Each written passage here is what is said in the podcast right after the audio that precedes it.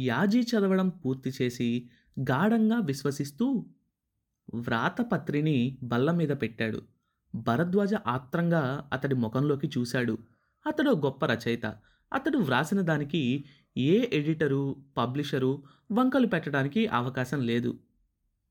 కానీ ఇక్కడ పరిస్థితి వేరు. తొలిచూలు పొత్తిళ్ళలో బిడ్డను భర్తకి చూపించే ఫీలింగ్ అభినందన కోసం చిన్న ఆశ.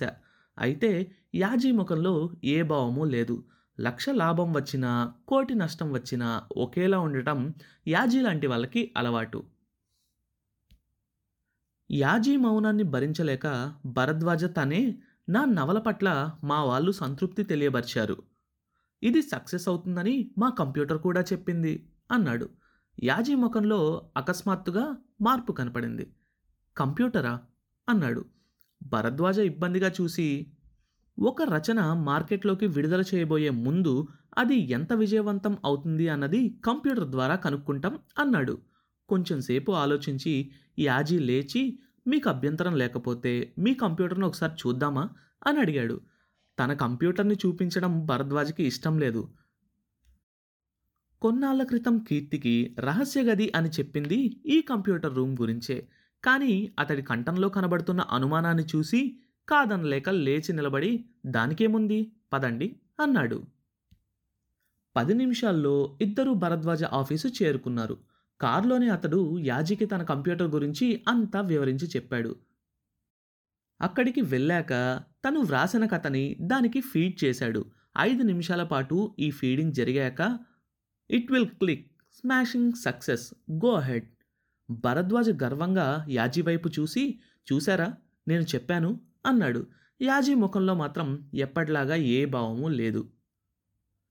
నేను మీ కంప్యూటర్ని కొన్ని ప్రశ్నలు అడుగుదామనుకుంటున్నాను అన్నాడు తాపీగా.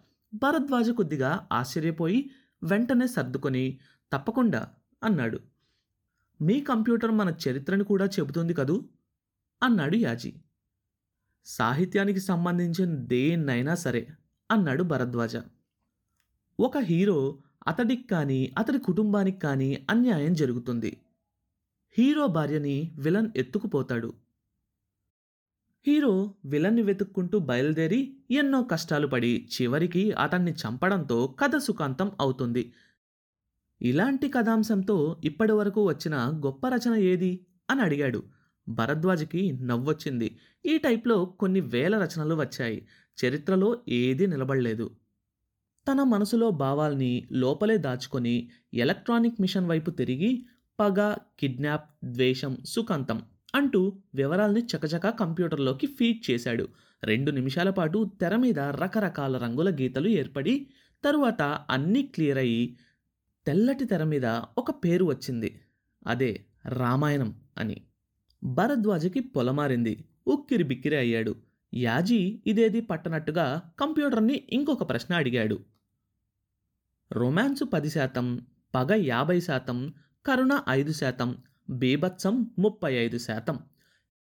ఈసారి కంప్యూటర్లో వెంటనే సమాధానం వచ్చింది భారతం. చాలాసేపటి వరకు ఆ గదిలో ఇద్దరూ మాట్లాడలేదు. ముందు తేరుకున్న భరద్వాజ యాజీ వైపు తిరిగి ఆ కంప్యూటర్ని ఇవన్నీ ఎందుకు అడిగారు?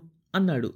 అప్పటి వరకు స్తబ్దంగా ఉన్న నీరు ఆనకట్ట తెగగానే ఒక్కసారి బయటకు దూకినట్టుగా యాజీ బరస్ట్ అయ్యాడు నా అనుభవాల లేలేత పూలని మాలగా గుచ్చమని పదిలంగా మీకిస్తే దాన్ని మీరెంత చచ్చుగా చౌకబారుగా రచన చేసి నాకిచ్చారో చెప్పటానికి ఎంత ఊహించాను మీ కలం నుంచి? మీరు చేసిందేమిటి?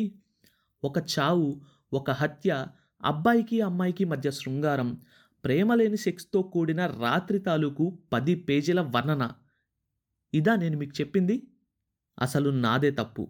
అవును నాదే తప్పు. నా భార్య ప్రియుడు లాంటి రచనలు చేసిన మీలాంటి రచయితను ఈ పనికి ఎన్నుకోవటమే నేను చేసిన తప్పు. ప్రవహించే గంగాజరి చెక్కిలిగిలికి పులకరించే హిమగిరిలా పాఠకలోకం మీ రసరమ్య కవితాహేలలో డోలలాడుతుందని అనుకున్నాను. ఏ కథనైనా అద్భుతంగా చరిత్రలో నిలబడిపోయేలా రాయొచ్చునని నా అభిప్రాయం.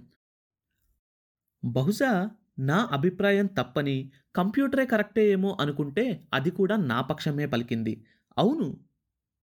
మనిషి రసాస్వాదన రసాస్ఫూర్తి సర్వకాల సర్వావస్థల్లో ఒకటే అని రామాయణ భారతాల ఎంపిక ద్వారా తెలిపింది. తప్పు దానిది కాదు మీది.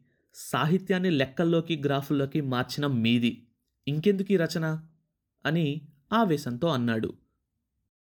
ఉద్వేగంతో అతని కంఠం వణికింది. చేతిలో కాగితాలు నలిపి చింపి వేయసాగాడు. భరద్వాజ ముఖంలో రక్తం చిమ్మి ఎర్రగా మారింది. ఏమిటి? ఏం చేస్తున్నారు మీరు? అని ఆవేశంగా అరిచాడు. అతడు ఆ స్క్రిప్టుకి మామూలు కన్నా ఎంతో సమయం ఎక్కువ వెచ్చించాడు. క్షణాల్లో అది అలా నలిగిపోతుంటే ఆవేశం ఆవేదన కలిసి చెలియలి కట్టదాటుతోంది. యాజీ అతడి అరుపుల్ని పట్టించుకోలేదు. డెబ్బై ఐదు వేలిచ్చి కొనుక్కున్న స్క్రిప్టు అతడు అంటించిన మెకనైజ్డ్ అగ్గిపుల్ల వెలుగులో అంటుకొని చివరి వరకు కాలి మసైపోయింది. భరద్వాజ మనసు కుతకుతా ఉడుకుతోంది.